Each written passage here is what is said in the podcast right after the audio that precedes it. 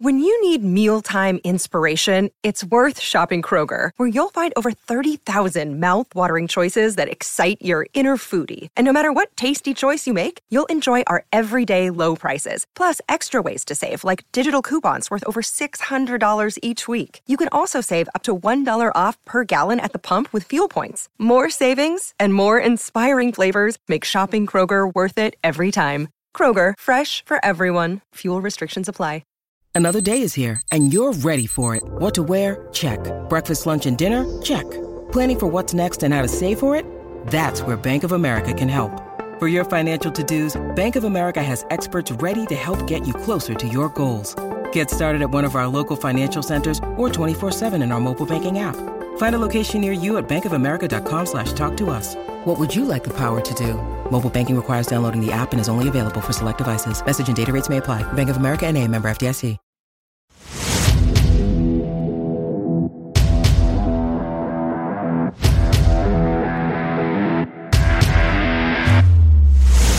Brain again, and he's got it! Gavin was closing in. Oh, Gavin has scored! Abdul Osman against Brad Jones to put Liverpool out of the cup and not Northampton three. Hello, welcome to It's All Cobblers to Me. I'm Charles Commins. I hope you've been enjoying the playoffs, watching them without a care. Isn't it great? It's fantastic. Got a fantastic episode here for you today as well. I'm talking to the one and only Aaron McGowan.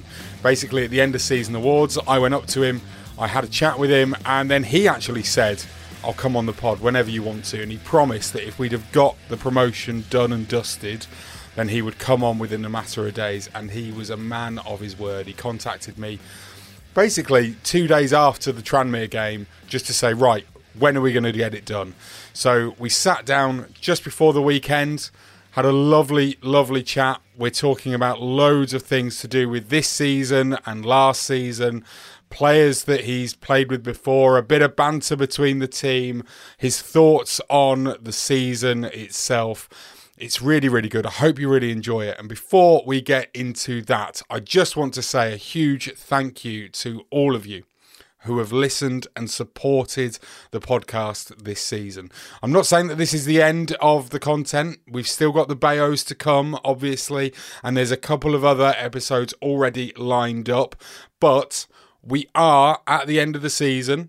And it's always nice to say thank you, isn't it? So, thank you very much if you've supported us in any way at all, whether that's just by listening to the podcast or if you're a Patreon. If you want to be a Patreon, loads of content coming out over the summer, by the way. Patreon.com forward slash cobblers to me. Go get on that. Um, it's going to be really fun in the Slack over the summer, and we've got all this extra content as well. Um, please come and join us. It's honestly, it's really, really fun in there, and it just helps support me and the rest of the gang in making the podcast each and every week. But anyway, that's enough of me chatting and rambling. Let's get straight into the podcast. Here is my chat with Northampton Town's vice captain and promotion winner, Aaron McGowan. Welcome to the podcast, Aaron McGowan. How you doing, mate? You all right? Yeah, yeah, I feel good, mate. As probably people listening to this can tell, my voice isn't in the best of moods at the minute. Um, no, it's been good, mate. It's been a good few days. It's been a laugh. Uh, been really enjoyable. Something, you know, really uh, proud to be a part of, and it's been great, mate. Honestly. How, how much of the fact that you're vice captain? Because everyone would think that, that that should mean that you've got to be a bit responsible, but I, I, I get the feeling that, that you're the lad of the group. Um, I'd say Mitch Pinnock's the lad of the group. I think that's pretty plain to see. Um, you know, when we go away, I think I'll have to baby Mitch Pinnock. Can't lie, he's he's the one to look out for. Um, there's a few that you've got to look out for. I probably wouldn't put myself in one of them. Um, I'll probably have to look after Guffs as well. Even though Guffs is meant to be the dad of the group, I've got to look. I'll have to look after Guffs. He can be a bit wild as well. So, um, no, mate. Let's just see what it brings. Uh, it's going to be look. At the end of the day, you deserve the holiday that you're about to go on as a group and and just go and get you know have a good time. I was I was going to say go and get ratted, but don't do anything. No, no. Uh, I, th- I, think there'll be a few. I think there'll be a few knocking about like, but uh, no, it'll just be a. It's a good time to get away. You know, we've got a good number going. Of you know, literally the majority of the squad's going, so it'll be a, it'll be great, mate. Great to um, you know, especially with there's not many goodbyes this year. You know, it's, mm-hmm. it's not it's a bit like not like last year we had a few lads that we, we were really close to that we had to say goodbye to, and this year is probably not that the case. You know, it's back. You know, we'll see each other again in four weeks, the majority. So it'll be great as well. Yeah, it's interesting that, isn't it? Because uh, I, from my perspective as a Northampton fan, obviously you've been here a couple of years now, but the perspective for, that I have is that this time around we're doing it with a bit more of a future plan in place. Uh, you know, lads have been signing extensions throughout the last what four or five months, really, haven't they? Mm-hmm. Um, does that make an impact on on you guys as players? You know, you feel settled yourself because you've got a contract for however long is uh, left on that. You can see the other lads have all got got the same or similar lengths as well. Does that does that just put a whole weight off your mind, enable you to go and just play football? Yeah, it does look as, I said before. It is like you know the times we're living in, Charles. It's obviously like you know, I'd, I'd say we're in a pretty blessed position with you know whatever, whatever what we earn or like what, what we do as a profession for a start. But at the end of the day, we've still got mortgages and families to feed, and that security, you know, it is, it is a cutthroat business. You know, at the end of the season, unfortunately, there'll be probably a few lads that you know, July first will not well, might not have a job, uh, and that's the brutal reality of football. So knowing that you've got that security there for the next, uh, I think I signed obviously it's, it's nearly three year deal, and you know, just looking around the change room, you're deciding whether you want to go ahead with it or not, or you want to pursue other interests. Um, you look around and then you know obviously like Guff's signed three years, Mitch has signed, then you just know that Jack Sowerby signs, etc. Then you just know that like okay, this is the you know we've got a good foundation of feel in the squad um, moving forward, and you know especially with the manager and, and the coaching staff, you know uh, Gaffer, Col, Rico, Algs, them sort of people, you know they're going to be around as well because they all signed uh, contracts as well. So um, as I say, for, for, me at that time, it was really a no-brainer.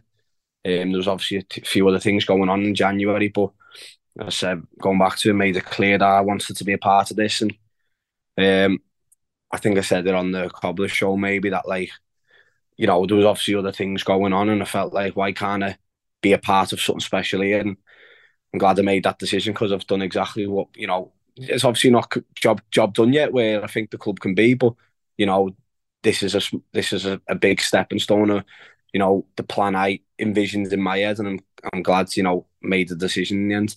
Yeah, don't get me wrong, because obviously there's other ways that players can move on than other than just their contract running out. But yeah, the fact that we've got that foundation, as you called it, of uh, uh you know really big group. Really, to be fair, we're not having to go and do you know, 15 out, bring 15 in or anything yeah, like we, that. We, at the end of the day, Charles, we have to do a big overhaul every yeah. summer. And I think that, you know, you've been a fan for many years. I think, I don't think, I, I can't, I'm, I'm not sure in what I'm saying here, but, you know, I couldn't really tell you if there's been as good as planning and, and readiness to go into a league above than there has been this season. Um, I don't know if that that's just maybe my opinion, but I don't know if you feel the same way. Yeah, I think so. I think a lot of the time, well, we go back to through our you know more recent promotions other than this one. Yeah. Um, you know, Danny on the pod actually said at the end of the playoff final um, in 2020 that the biggest thing was going to be keeping the manager Keith Curle. Now, I mean, okay, yeah. hindsight's a wonderful thing and all that, but mm-hmm. you know, you you go and say that because of what happened the 2016. I mean, yeah. I can't begrudge Chris going and going back to his boyhood no, club and no, uh, and going and managing in the Premier League, obviously. But um, when you lose that kind of personality and and that leader, that's mm-hmm. really hard. And then you inevitably lose players because you know that you you must have an affinity with the coaching staff. You've already said about how you know you're seeing yeah. those signing contracts and etc. It makes you want to stay as well. So when you get to that point, you're looking at and you're going, okay, well the gaffer's gone my mates are going. Yeah. Uh, do I, you know, and you get an offer to go and further your career somewhere else, then that, that maybe becomes a bit more attractive. So this time around, it does feel like there's a plan and that you're looking at it and you're just going, okay. And look, you know, at the end of the day, someone could come in with an offer for you that you can't refuse and, and you go. And, you know, going back to Charles, that's where the club have put themselves in a position to, you know, the I think Kelvin and um, you know the chairman and James have done a great job because worst case worst if that was to happen, which hopefully, obviously, I hope we don't lose anybody at all. They've put themselves in a position where you know they've got it's on them to name their price. They they've got they hold the cards at the end of the day, so that that's the good thing. And obviously, if the worst case happens and somebody was to go, which I I really hope doesn't happen, um, I'm just gonna obviously put Sam Hoskins in a headlock and I beat him and not let not let him come home and uh, see him June first. But as I say, the club have put themselves in a position to you know to sort of name the price in a way and you know to set the club up financially in a different way. Um, and I don't think that's always been the case. Maybe here, not just here though, uh, Charles. That's that's a lot of lower league football clubs, and I just think the club's been run in such a good way over since you know since the gaffer probably took over. Um, I think I think the the board have really believed in the gaffer's plans and vision, uh, and and Collins as well. And I think you know it's just been a it's just been a su- success story really. Yeah, let's let's talk about John Brady then, um, because it, it is different. It feels different from our perspective. It sounds different when you're listening to John talk to the press. It's yeah, very very very different. Um, the way that that all comes across. Uh, he talked about earlier in the week, I think this was on Radio Northampton, about um, a philosophy of essentially person first when he's dealing with you guys. You're, you're people first, so we worry about you as people and how you're feeling physically and mentally, and then we worry about formations and tactics and stuff like that. How does he compare in his style of management to other ones that you've had before? Is it completely different, or is it quite similar to what you've had before? There's been one manager that was similar. That was just know, my first manager. And I, I always a, a fellow called Jim Bentley. Sadly, lost job this year with Rochdale. Uh, he gave me my debut when I was 16. So there was always just that like feeling there for you know appreciative how he is. But um, you know, I've worked under some great managers and some great personalities as well. But by far, John's the best manager I've worked under. Um, you know, I'm genuinely not just saying that. The human being of of of the gaffer is just uh, on on a different level. He genuinely like cares for the players. Um, you know, people. I've played under managers that do care for the players as well, but there's elements of like you know I selfishly want to better my career, and I which John does as well. But there's he wants to do it with the team, and as a group, he really wants to push up the league for this football club. And I haven't got genuinely one bad word to say about him. Uh, he's honestly out of this world how good he is, like just not just as a human being, but tactically, I think goes under the radar of how good he is. I seen it the other day, 163 points in your first two years of managing. Honestly, at this, you know, at this level, where what we're competing against is genuinely some going. Um, and obviously there was like I think we've been in the top seven all but like two weeks, three weeks of the whole tenure as well. So uh, honestly, next level, next level manager. Um, and as I say, when I signed for the club, obviously people sometimes get carried away with like because you know speak well all my experience, but I signed this when I was 24 years old. You know what I mean? I'm not like I'm a 33 year old man. You know, I'm not old like Guffs.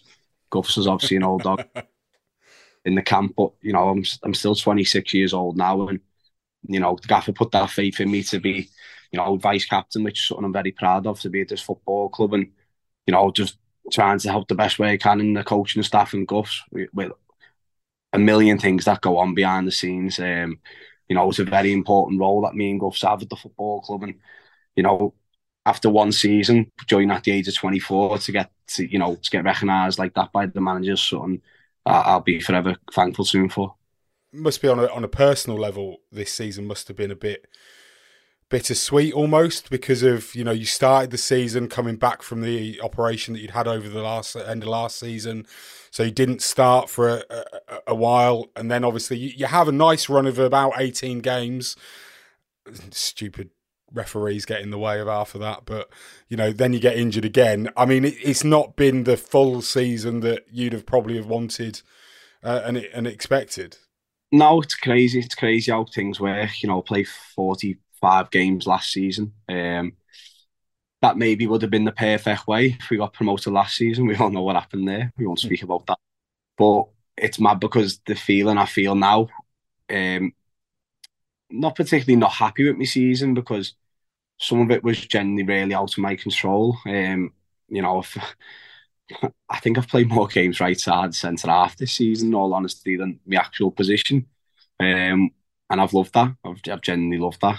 Um, it's just been a season where you, you know, you had to do different roles in a way. I think last season was more establishing establishing myself at the football club and, you know, sort of, you know, just concentrating on my own performances. This year, I've had to deal with a, a lot of personal stuff and a lot of other people's personal stuff behind the scenes that, you know, uh, when you're vice captain and people maybe look to you for advice or, you know, talk to you and, and things like that, that that go a long way behind the scenes. That I've I've had to kind of take up a different role this year in a way, um, and something that I've thoroughly enjoyed. And you know, some things are unfortunate, but you know, um, Pe- Pending this ankle heals as well as it's healing. Hopefully, I think the big thing for me last season was missing a pre-season. Um, it really does go under the radar how you know missing a pre-season is is not. It's not honestly as a football, it's not great at all because you.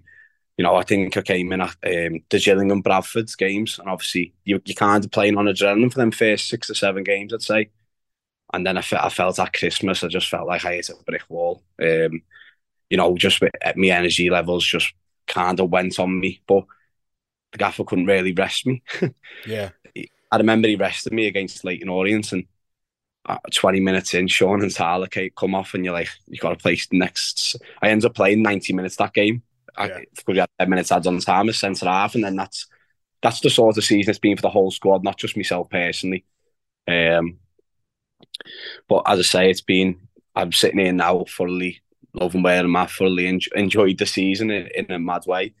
Obviously, we won't talk about a few refereeing decisions um, that hampered, hampered it as well. But as I say, all, all's well. Uh, team's the most important thing, and we've got our end goal in the end. And hopefully, we can all put ourselves in a good place to attack League One.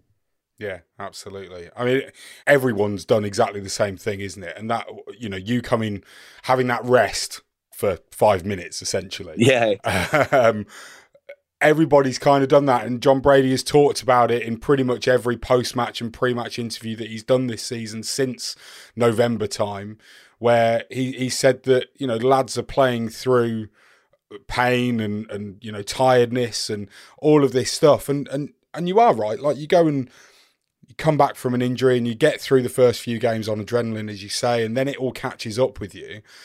But the way that every every one of them has managed to just keep going, whether that be through a mentality thing or just the the you know the incentive at the end of the season, whatever it is that keeps you going. I mean, I know you know from my point of view as a fan, I don't claim to speak for anybody else, but you know, thank you for doing that because at the end of the day, we're now here celebrating yeah. it, and and it's it's been a fantastic achievement. Look, you brought you did mention it, right? So we'll go back a year ago. We all know what happened. We don't want to talk about what happened, but I'm healed now. The stars healed. You're healed now. Yeah, exactly. Yeah, I'm healed now. but how much of that and what happened there had an effect on this season. I mean, obviously for the lads like you that were there at Barrow on the pitch at the end of the season, but you're then getting the new faces in. How much did did you guys actually impress what had happened to you on those new lads and sort of say, look, this is why this we've got to go and do it this year? Yeah, like that that that day honestly will will probably live with me forever because it's one of the on on the day I didn't obviously I didn't feel great, but it was the next day I, I, came home and I was I was in a really bad way. Like I'm not afraid to say I was emotionally like gone because I couldn't believe how much we we got done. Really, um, couldn't believe how. Don't want to get in trouble, obviously, but I couldn't believe how it was allowed. Um, and people have this conception that you know obviously there's a, a, certain fan base that think like there's a rivalry there, and it, it wasn't their fault. They done their job that they needed to do. I felt like it was. I said it on the Cobbler show that I, you know, I was there at half time, you know, just being in and around the lads that game, and I, I listened to Phil Brown screaming into their players, um, and that's what it should be like, in all honesty, because they they were at home and you know, Tranmere have just Tranmere and Hartlepool this past, you know, on the final day done done exactly what should it should be. You know, you, you represent any football club, you're getting paid to represent a football club. For for me, you should the bare minimum is, is put your everything into it, and I don't feel like a certain club done that, um, or a certain fella that I won't say his name.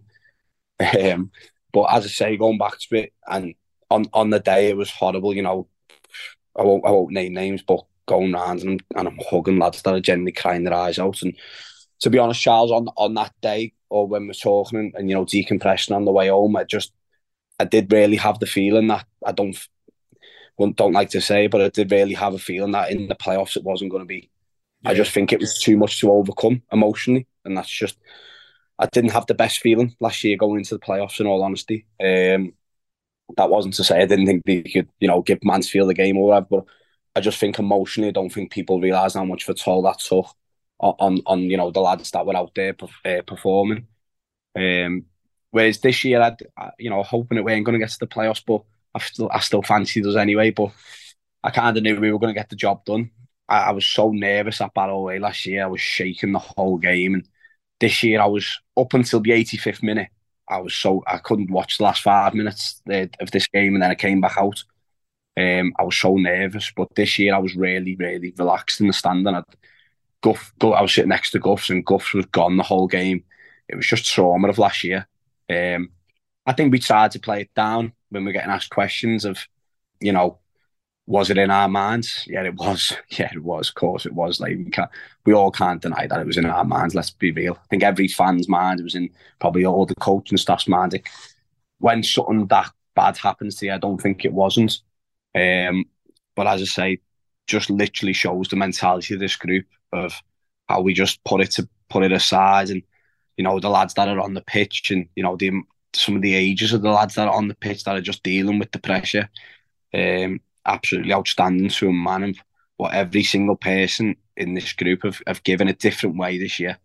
Because, um, you know, I wouldn't say obviously points tally wise, but if people delved into every single promotion campaign, this has got to be one of the best promotion campaigns out there. And I just think you can really go around and say every man played at least 15 games, maybe. Uh, I do think that's rare in a promotion. Uh, you know, and if you look through our squad, there was probably 25 lads that played a minimum of 15 starts maybe this year. And I think that's really what you go back in promotions. I think that'll be a really, you know, rare thing to do. Yeah, I think I think you're right. I think when you do go back and you look at, you know, the promotions we've had, you know, the Wilder season was was was magical, but it's a different type of experience. Yeah, points tally wise, obviously I wouldn't sit here and argue how unbelievable some teams have been League One, Two Championship, and and say that. But uh, what you know, what I'm saying in the sense of just a different way. I don't mm-hmm. think if you back on many, there was 25 lads used that would genuinely not just used to come off the bench and like we do in need of that certain points. Like I I hear Guff touch on it uh, at the weekend. Like we didn't even know David Norman six weeks ago. Do, do, do you know what. I mean? Yeah. Uh, Paul Osu just came from the cold and just unbelievable on Saturday. Yeah. Just, just, just you know, and that's I think the gaffer said it wouldn't have been um, obviously Hainsey. You know, Hainsey. I spoke to Hainsey yesterday. Really proud of what Hainsey's done this year. I think Hainsey's really, you know, I, I was, you know, he, he was in a probably a tough place at a certain time, and just to come out the cold like that and put in the performances he did for the last maybe twelve to fifteen games of the season, but these are the sort of people and characters that obviously you get your marquee names or you know the your Sam Hoskins or you know Jon Guthries or you know people Lee Burge and the people that have been outstanding all season, but there's been real unsung heroes throughout the, you know, there's probably 15 to 20 unsung heroes in the group as well. And honestly, every single one of them, and just really proud to, you know, be a part of them and, and you know, be a part to help lead them.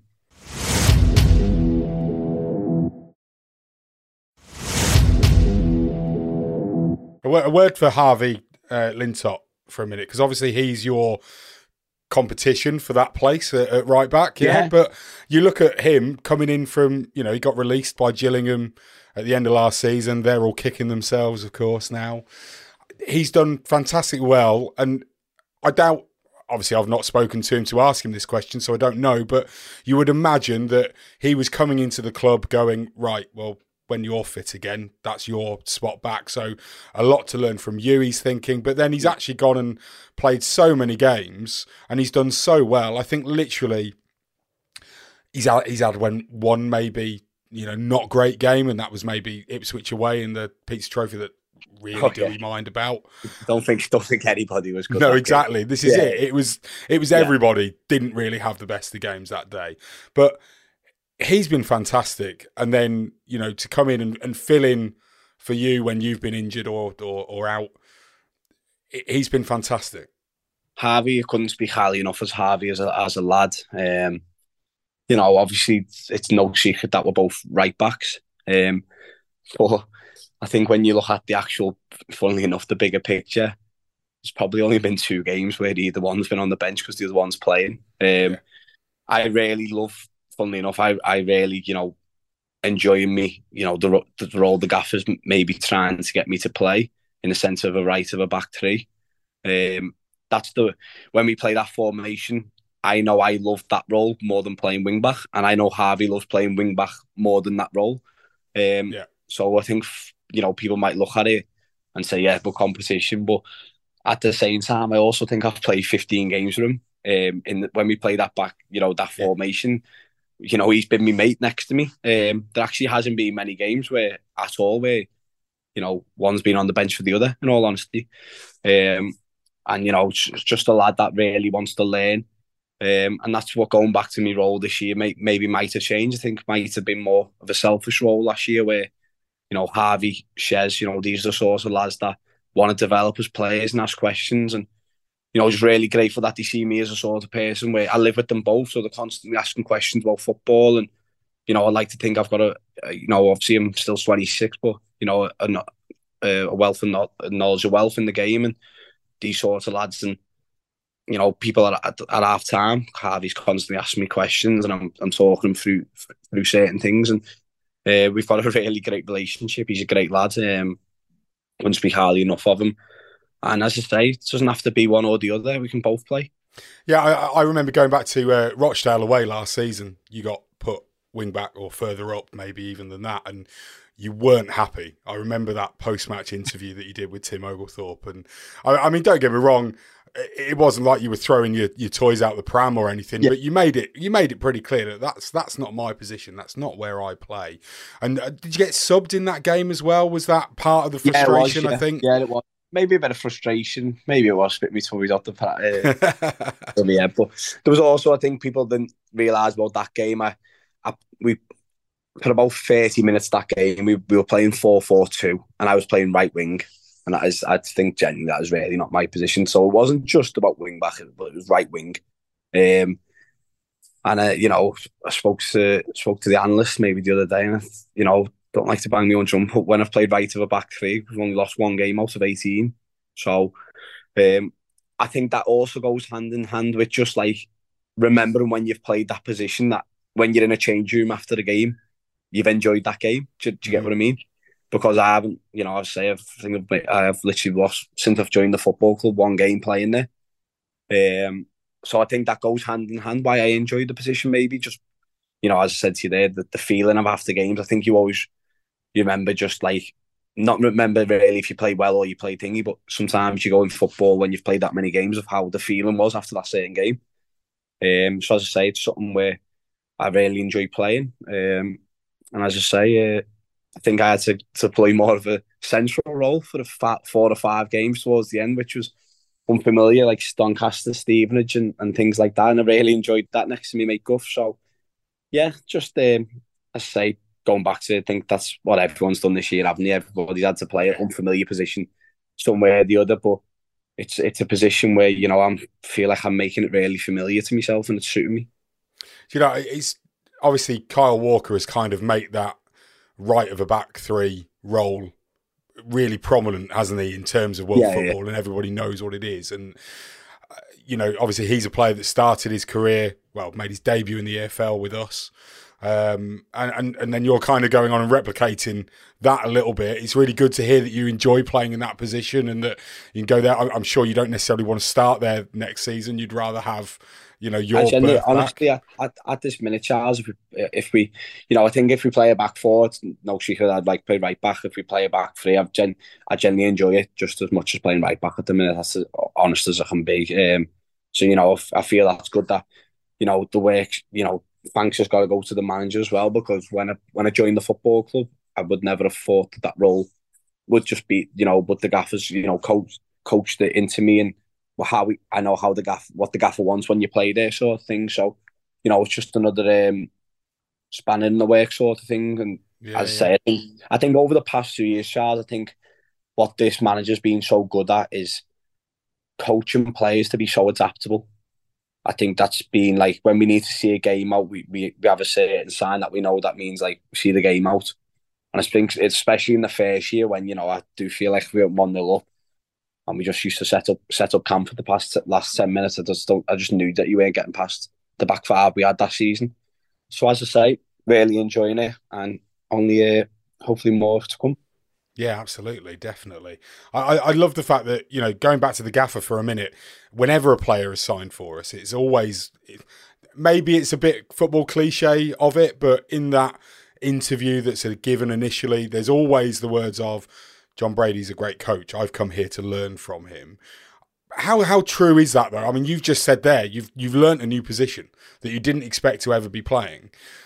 Is he, you know, bringing that role that he did with the under 18s before he got this job. I know you weren't here then, but essentially he was a he was a coach and he was there to teach rather than win games. The transition he's done, he's managed to keep that learning side of it. It looks like from my point of view, looking outside in. Yeah, I think I think tactically he's uh, he's tactically the best I've came across just per- personally my career. Um, his ideas and his methods and the way the way he thinks he's a really he's a he's a real student of the game. Um, he's constantly coming up with different things. Some of them are a bit mad, um, and he likes to he likes to express himself on the training pitch. And I think what what what doesn't go on what can't go under the radar of how you know calm Colin Calderwood's coaching method can be as well. And um, you know they just really work well together. I think Gaffer's a bit more hands on. He, he's one of them managers that loves to be hands on Whereas obviously a lot of people I've came across, a lot of coaches I've came across in the past, you know, sometimes it's the assistant that takes training more.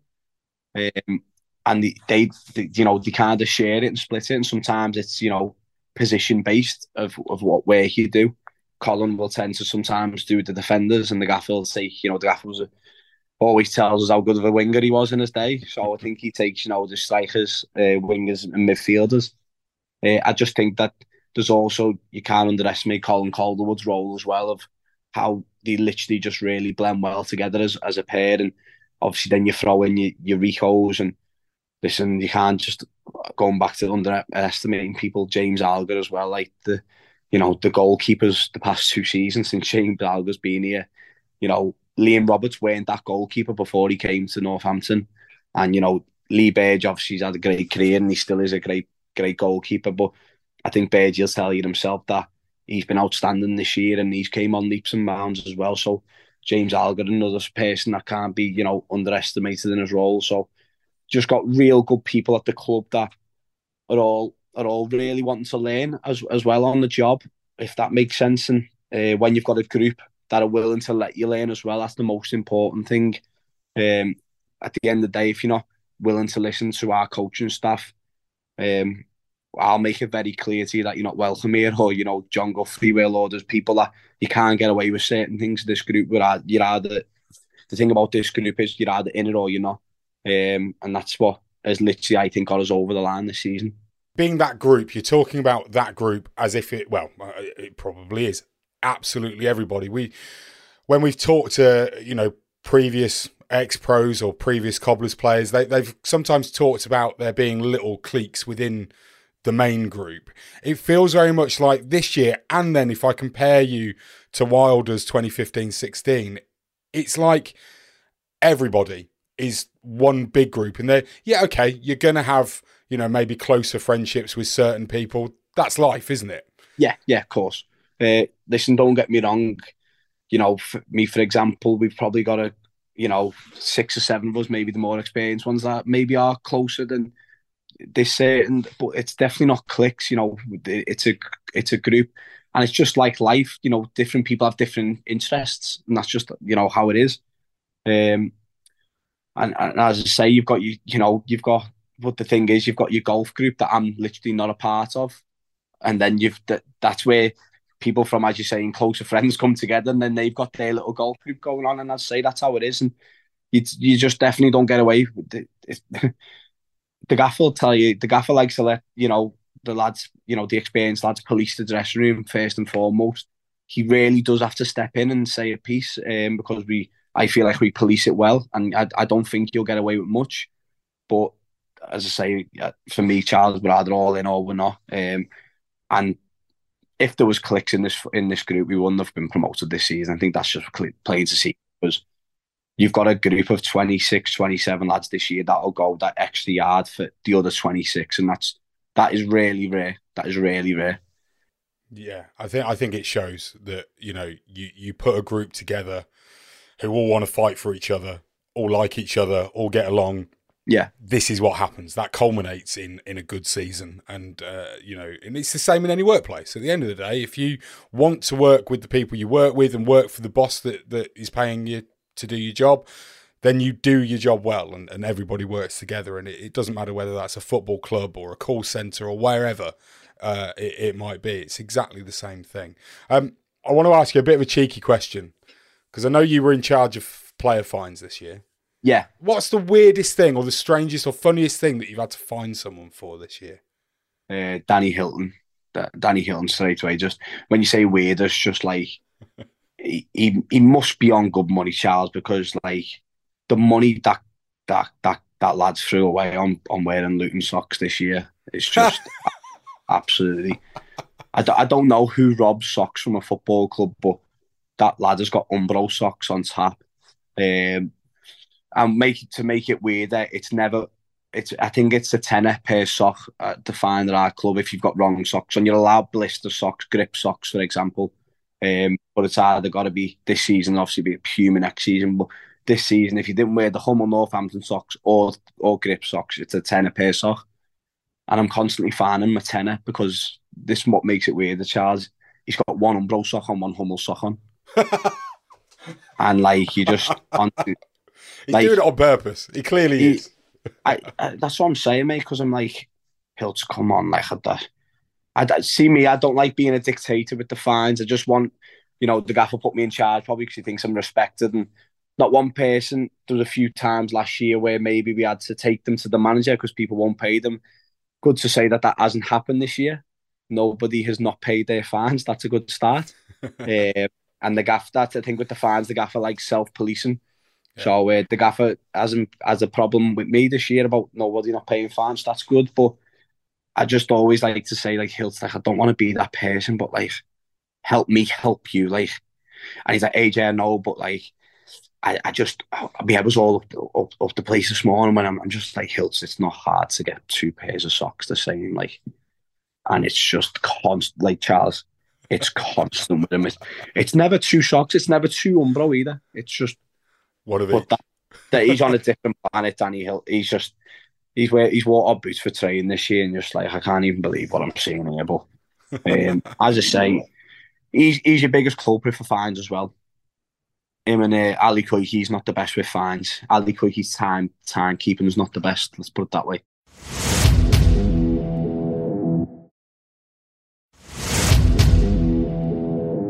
Let, us go back to Monday because Monday was amazing, but it must have been hard for you sat there. You've already said that you couldn't watch the last five minutes, but I, I take it you were sat in the stand for most of the game, uh, so above the dugouts rather than uh, in with us. Not that there was any. Yeah, well, we were you. in the director's box for the first half, and um, director's box is not what like probably ours would be. It's full a lot of Tranmere fans, so um, we thought like let's move down, get closer because we noticed there was a gap literally right behind the bench, and mm-hmm. you know, in all honesty, we thought, you know, if we go, we want to be right next to the bench or like near the, because where we were, it was a five minute, it was like a maze trying to get down the stands. So we were like, well, you know, we'll miss five minutes of the game towards the end. Do you know what I mean? So at half time, we moved down to near the dugout. And that was even worse. We were right in a set of Tranmere fans, and you just, you know, I don't think I'm the favourite person because I'm a scouser and I don't keep my mouth shut during the game. Um, so, you know, I was getting told a few staying words during that time as well, but it was all in good in good gesture.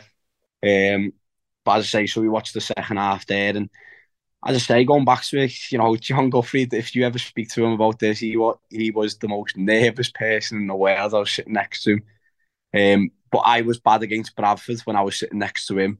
So uh, just trying to be the the you know the calming each other down for both certain weeks, and uh, I was really honestly, Charles, I was really chilled this weekend. I, I, I, I think there was an element of in me of, you know, when we, this is just being honest, you know, when I found out, obviously, before the Bradford game, it was two points, you know, that we needed.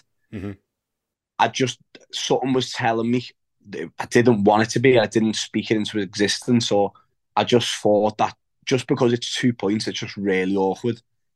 And I thought maybe we'll I thought deep down personally, I thought maybe we'll draw against Bradford because it's not it's the Northampton way of not doing it straightforward the first opportunity. Yeah, absolutely. Um, we always like to do it the hard way. We know that by you know recent history or whatever.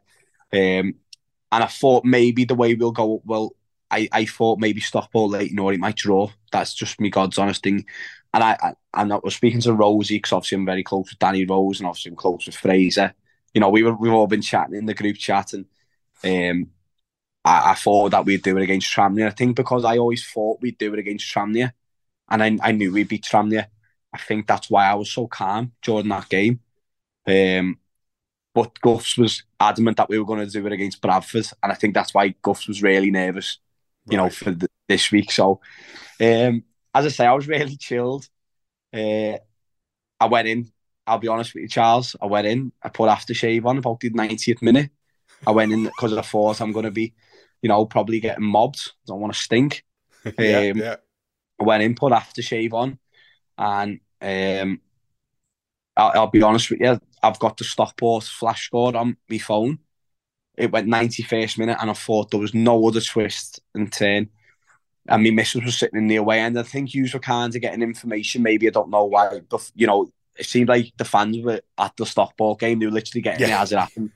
um, and I came back down, my hair's done, after shave on, ready to, you know, celebrate being promoted. And I just see me missus on my phone because she was in the way in Stockport pen. And I thought, you're joking me.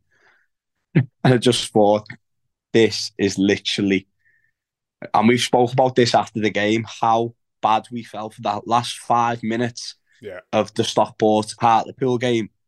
And then five minutes later, you, you're four points ahead. You go up by four points and you're like, that just sums this place up though, which doesn't it? Do you know what I mean? There's just never a chilled, let's just get it done moment. It's just always the hard way. And when you look at it, it's actually it's crazy to think how bad you felt for that five minutes, and probably you mm-hmm. felt the same nerves. Yeah, yeah, yeah. And we finished four points ahead. it's mad. it is mad. You, are completely right. I mean, I had Neil who does the pod with me on on my right hand side, and he was literally on the Sky Sports app, flicking between the Sky Sports app for the score and watching the uh, you know, the, the text commentary on his phone, back to Twitter to go on the Stockport feed, back to the Sky Sports app, and then on my left hand side I had Chessie, and and she was just getting info from somebody that was behind her. My missus got information off a, a I think he was an eight year old lad. and she was like, I didn't know whether to believe him because I thought like he was just saying what we wanted to hear, or like, yeah, yeah, like, yeah. And I was like, how would he know? yeah, I mean? Well, well, this was it. Like, so we we heard that Stockport, uh, you know, got a pen in the last couple of minutes, and then it was Neil that said to me, "Offer the Sky Sports app Stockport pen," and and I think our whole row just were like. And I, I was try, I was actually the calm one because I was going, we're, we're, we're winning. Doesn't matter. Yeah. And I was, I'd been trying to, I think this was me trying to calm myself down through the whole day. Yeah. Of just going, look, if we're winning, it's not a problem because three points, there's a point gap. It's not a problem at all. It's absolutely fine. And everybody else was going, yeah, but if they win this, and I get it, the pressure's on because of the other team doing what they had to do. But at no point, really, watching that Tranmere game, okay, my heart was in my mouth for the whole ninety, whatever yeah. it was, hundred minutes probably with the two sets of injury times, but. I never really felt like they were going to go and score as much as they were pushing and they were doing a professional job like you talked about. Before. Yeah, I say I think there was one flash across goal yeah. that really I think Oh my god, yeah. he might need a shovel next to Mike Hexton after that one. um, honestly, I thought we, you know, I wouldn't say we were calm in some moments, obviously, but I didn't really feel like they threatened. Um, I thought there was definitely a stage 70 to 85 minutes where I think we absolutely controlled the game. And like Marc Leonard, my God, how good that player is for just the age he's at and just obviously when you're watching it and he's just playing like passes like you know square across the halfway line and I'm just thinking if he misplaced that they were in there do you know what I mean and just like and he's just so calm out there um but as I say just absolutely unbelievable and you know the scenes at full time and well before before we get there one thing that I want to say is that when when the penalty does get saved. So first of all, somebody on my left turns around and says it's been saved, and yeah. nearly sat next to me going, "Well, it's not happened on my phone yet." So he was like, "I'm not believing it." And then there's and then the away end erupts because of the save. Yeah. There's a little bit of a pitch invasion. People probably just thinking that we're celebrating full time whistle. Because I mean, I d- I don't know how it was for you in the main stand, but we couldn't hear anything on the tannoy. We didn't know the national anthem was playing at the start of the game. We didn't know what was going on. We couldn't hear them asking us to get off the pitch. You just the tannoy system was rubbish. That that's Scarlett. My missus said that. My missus because I said like. Obviously, close to Liverpool, and they were talking about booing the national anthem or whatever. It's, it's, it's boring for me now, all that. But mm-hmm. I was like, obviously Northampton, I know probably more south of the country, a bit more patriotic. And I was like, I was surprised our fans didn't. I was like, we didn't know the yeah. System was that bad. And I was like, I was really surprised because I was obviously I'm watching it. I'm thinking, I thought, I thought you used to be playing the national anthem out, which is probably would have done. And I was like, I thought they were, I thought our fans were unbelievable. And I said, I thought they were quiet on the national anthem, which I thought you were going to be loud as well. And yeah, she was yeah. like, our tannoy system at Prenton Park is terrible. And I was like, obviously, I think we were in the main stand, like close to the tannoy, but it must be yeah. the away stand, mustn't have heard it. Um, but yeah, just the listen, I've got no problem with pitch invasions, really. Obviously, as long as it's done in goodwill. Mm-hmm. I, I, obviously, me and the gaffer pushing people off it. Was just because that was the, the moment that for me will live a bit in the memory. Is you and and Brady, just both of you, and it's the way when you when you look at it, the video. Brady goes first. It's a little bit like you're like, right, I'm going as well. Yeah, yeah, I'm going as well. I, I, just wanted the moment to be, I, just, I don't know, I just wanted the moment at full time to be that good, and it was. Yeah. And I just didn't want that. Uh, what it was, I didn't want it to be, you know, obviously because we're, we're a respectful group and I want to be respectful to Tranmere. I don't think it's disrespectful to pitch invade on full time. I just think like, let us finish the game. That was mm-hmm. all it was. And yeah, I've, yeah. I've, I've, still got no you know, when City and go, why would you five minutes early? I understand why they're doing it, but it's just like, come on, let's just get another three minutes of this game and then, then we can all celebrate.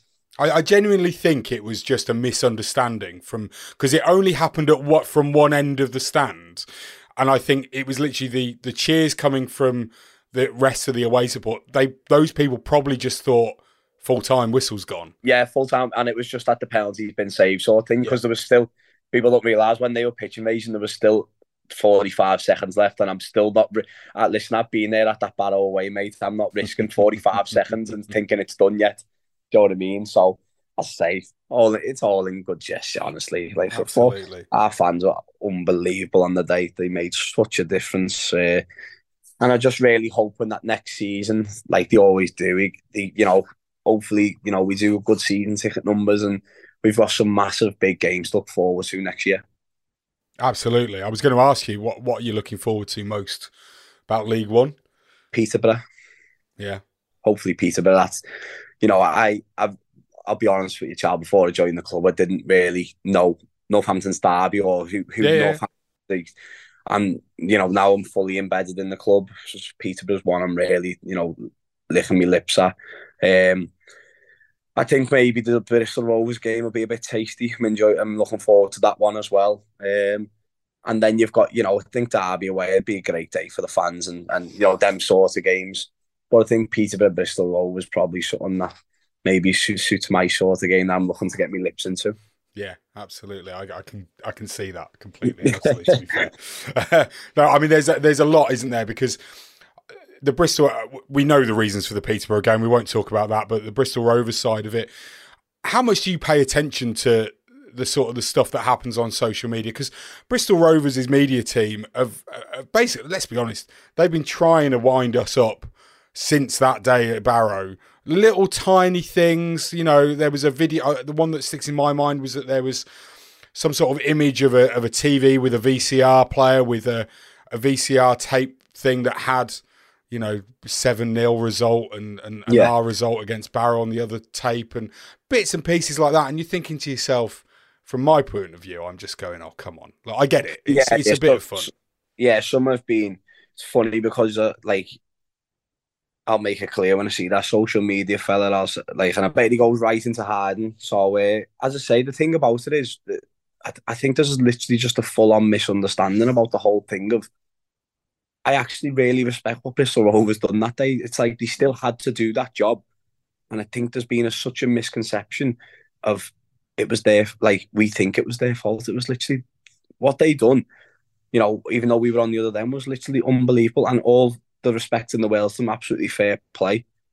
For me, for us, the problem went with them, uh, and that's what I don't, I don't get how there's tried to be, you know, probably has turned into a mini rivalry now, but you know that's been through probably what's being tweeted by one certain arsehole. Let's put it that way. Um, yeah. You know, I think there's been there's a level of respect that you don't cross, and you know, at the end of the day, we we are the people and the fans of the people that have affected most, and to rub it in like that, uh, I I thought was really disrespectful. Um, and as I say, that is literally not because it's a great football club, Bristol Rovers, and that team. It was, you know, they had some unbelievable players that season. They still have. And was, I just think it's just like it does not. It was nothing to do with our feel ill feelings or whatever we had or how we felt was nothing to do with Bristol Rovers. It's just it's just been made up by I feel like a social media fella really, and that's the God's honest truth. Yeah. Um, so yeah, I say it'll be it'll be a good game. It'll be a good game. You know, they've got a good manager. They're, they're unbelievable. You know, they are a big club. They're a massive club. They're a great club, Bristol Rovers. Um, I'm, I say I can't believe there's been like this mini rivalry. That I don't feel that we feel as a rivalry, but you know, we let's be honest, we all know there'll be a bit more on it. Um, I think obviously the gaffer speaks doesn't speak well about our gaffer either. Uh, and as I say, uh, it's uh, you know what football, lower league football is great, isn't it? But you, you also it's what you want, isn't it? You don't want every game to be, you know, you don't want twenty four games a season to have nothing on it. Sometimes yeah. certain games have a different edge. Peter will be the same that'll have an edge in a different way. Even the Cambridge one, so yeah. it'll be a, they'll be great games to play in. Can't can't uh, really looking forward to getting me teeth into them. It's that thing, isn't it? Like Steve Evans this year said a couple of things, didn't he, about celebrating on their pitch and all this, that, and the other after the, the game at the Lamex. And then he said some other stuff about, uh, you know, us having a great, brilliant team, brilliant manager, brilliant, all of this stuff really playing us up. And I mean, fair play to them. You know, they got the draw, didn't they, at our place in the end, and they they basically pummeled us for about twenty minutes. Uh, but I mean, it's it's what makes lower league, isn't it? That, yeah, that is exactly honestly, it. Like, Steve Evans, he's a he's, he's an interesting fella, isn't he? Like when you all strip it back, he's great for lower league football, isn't he? Um, yeah. The we like we're just we, some of the stuff he's saying that we're laughing. His mind games, he's brilliant. Steve Evans, he's brilliant. Some of the mind games, I think he said we went into the dressing room after. You think that we would ever think about walking? In when was that result? Maybe October. Go yeah. into Stevenage's changing room and celebrating like, come on, Steve. But that literally, that's part of his master plan. And fair play to him. He's done what he needs to do in the ends and he's done an excellent job at Stevenage Football Club, and I'm really happy for me mate Rosie as well. To be fair, you go back to that that picture of Rosie on the pitch at Barrow last season in the goalkeeper top after he's had to go in net after Roberts got sent off. In a way, I mean, I I I, I am I'm made up for him for the yeah. fact that he's gone and done it. I mean, it's there's uh, only from a fan's perspective, and I'm not going to ask you about this at all, but you know, it's a bit annoying that he went to Stevenage and started scoring. But you know, but fair play to him for for going and you know, Yeah. he found a club that actually clearly fits. Yeah, hundred percent. Uh, he's, he's he works well with Steve Evans. Rosie, that they've got a dad and lad bond going on. Um, I think Steve Evans signed Rosie in Marbella last year, which obviously the Stevens fans probably don't know, but that's where that's where that that signing got happened last year. Um, and as, as I say, in all honesty, mate, if there was, you know, obviously besides this group of people in, at this football club, I'll be honest with you, if there's three more people in this league that deserve to go up this year, it's Paul Lewis, Fraser Horsfall, and Danny Rose you know, anybody that was part of that team last year that are playing is still in the same league. And, you know, obviously things haven't been going great with Tranmere this year, uh, but I'm sure they'll bounce back next. But, you know, I'm really rooting for Fraser in the playoffs because he deserves it. And uh, we were, honestly, mate, we were saying, once Leyton Orient got done, I felt like it was a free horse race for two, two for two positions. I didn't feel Bradford were ever in it. Um, even though they ended up turning out to be uh, in in a way, but I didn't think Bradford would ever, you know, uh, going to be in it. I felt it was, you know, Stevenage, which was Rosie, Stockport, Fraser, and us. And we were, we were all texting in the group chat because we have a group chat that we text on every day. Um, and it was like, how has this happened where it's it's between us? You know what I mean? Who would have predicted that at the start of the season? So uh, we've given Fraser, a, and I wouldn't even say a bit of stick. Fraser's had a lot of stick over the past couple of days. Um, because he said some comments over the past few weeks and that. Um, so uh, it's still carried on into the day. Obviously, Rosie's going to Marbella with Stevens, and we're going to Ibiza. Just a few odd comments of uh, what deliveries have you had today? Have you got your stuff packed for you know the weekend, stuff like that. And uh, obviously, Shaun McWilliams has been on Fraser as well. Over you're wearing shin pads this weekend, wearing Ibiza. but it, when it's all said and done, I really hope just, just like obviously, I'm not really bothered who goes up, but I hope Stockport do it just because of Fraser. In all honesty, fair play. No, that's fair play. I mean, of course, Fraser being in the playoffs means he gets you know more opportunity for uh, appearance and goal bonus, more money. Yeah, well. I'm not sure he needs that. really. I'm not sure he needs that. You know, when he moved to Stockport, uh, he probably give that old one. Didn't he? It was a new challenge. it's a new challenge. Keep opening another bank account. Was that one? Them new challenges in football, the best ones, aren't they? When you see it. Yeah. Oh, mate, it's been brilliant. I've got some quick fire questions that some of our listeners sent in. So, who's your favourite teammate to room with? My favourite teammate to room with? My roommate's Harvey Lintott. Um, you know what? I'm going to stick with Harvey. I'm going to stick with Harvey, me, me, me, me mate. Um, it's like my son, Harvey, in a way sometimes. Bless you. Who, who, who would you just refuse to room uh, Shaun McWilliams. Couldn't add I, I actually think I might end up being in a room and I might beat it, and I'm just not looking forward to it. And it's nothing to do with he's actually round the bend because Mitch Pinnock's the one you don't really want. Although John and Mitch are the roommates, and Mitch the day before the game's really quiet, but in Ibiza I won one. I'm not. I am not room with Mitch Pinnock and Ibiza. Um, but Shaun McWilliams is probably just in life somebody that I don't want to.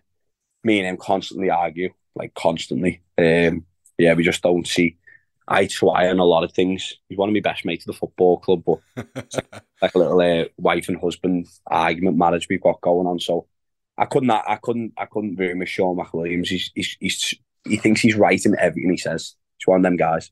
Interesting one. This one. If you could sign any of your ex teammates or any ex teammate that you've had for the Cobblers, who would it be? Before this season, I would have threw Fraser in there. Um, now we've got shares, don't need them. I play with uh, Kyle Lafferty at Kilmarnock. Um, tried, tried, we've tried, in all honesty, over the past, and the wages are a bit, they're, they are steep. Uh, but last being a top goal scorer in Euro 2016, I think it was for Northern Ireland. Uh, yeah. Just one of them people that just every finishing session, you're just looking at it going, listen, I don't think he's the best athlete in the world, but Kyle Lafferty was when I played with him was unbelievable. I think when I played with him, we scored fifteen and fifteen. So he was that sort of guy where you just give him give him the ball. He's you know similar level of finishing to Sam Hoskins, but I think Laff would be someone that would be uh, a real good sign of the football club. Um, last but one, have you spoken to Jack Rolls? No, I haven't. No, no, I haven't. Uh, no, no. Be interesting when I next see him, but uh, no, I haven't. Look, as as I say, going back to like when people perceive problem, my problem's not with him that much. It's the, mm-hmm. it's the you know, the other stuff around it that I couldn't believe, and you know, you know the the appeal and how that never got overturned and things like that. Uh, I feel like he, you know, he he, he conned them really, and we've probably had players for playing for us this season that have probably conned as well. So that does happen in professional football.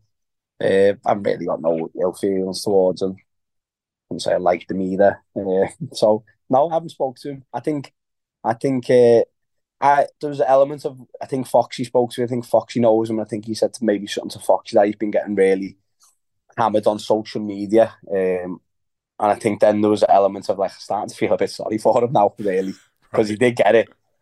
And uh, sometimes I was like, go to our fans because I've seen a lot like, go on, boys, get right into it. But uh, in the end, I felt a bit sorry for him actually. So, you know, no, we're all right. Sounds.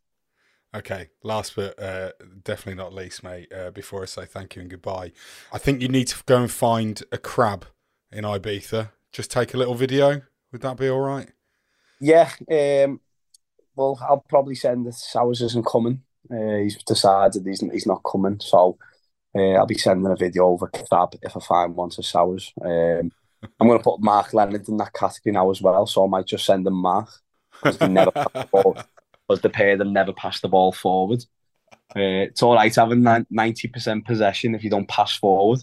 So I'll be sure uh, to make that a personal uh, thing that I think of when I'm there. Mate, it's uh, it's been an absolute pleasure. Uh, thanks so much for doing this. Um, anybody that's listening, basically, uh, a fairly drunken Charles went up to uh, AJ at the end of season awards, and uh, and and basically forced him to come on the pod. Uh, and he's a man to his word, and he's done it a couple of literally a couple of days later. So, cheers, mate. You do great work. Um, the podcast is something that the fan base really, really enjoying. Uh, just want to personally say well done on your accolades over the past 12 months that you've got with this podcast. Uh, you know, you're going in the right direction, and hopefully with League One football, you can have many bigger viewers and episodes, made. So well done, Charles, Neil, Danny, and Chessie. Chessie's the one that loves Ali, isn't it? Yeah. Yeah, yeah. Hopefully he signs for Chessie's sake then. See what happens. Thanks to Aaron McGowan. It was great chatting to him. I hope you really enjoyed listening to what he had to say. I do want to just tell you that at the end of the recording, he did say a huge, huge thank you to each and every one of you. All of the Cobblers fans made this season incredible for each and every one of the players and everybody else at the football club.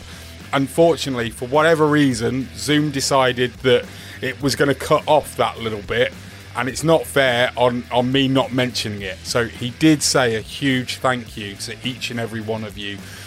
It's been a fantastic season. I'm sure you will agree with that.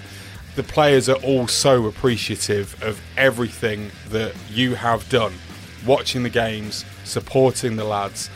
It's been a season that we won't forget for an awfully long time.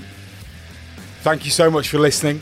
This has been It's All Cobblers to me. If you've enjoyed what you've heard and you'd like to give something back and support the podcast, plus get some extra content into your ears and eyes, why not sign up to our Patreon? It's full of great content. Patreon.com forward slash cobblers to me. You will find yourself in our Slack community, which is fabulous. So many nice people in there talking about cobblers and other bits and pieces throughout the week. Plus, there's our weekly bonus episode of the Basement Tales, which obviously will be changing for next year in League One. Oh, yes. And we've got some other stuff in there for you too. Go to patreon.com forward slash cobblers to me for more information and, of course, to sign up. Again, thank you very much for listening. We'll be back next week with the Bayos. Thanks again to Aaron McGowan and thanks for listening. Goodbye. Social Podcast Network.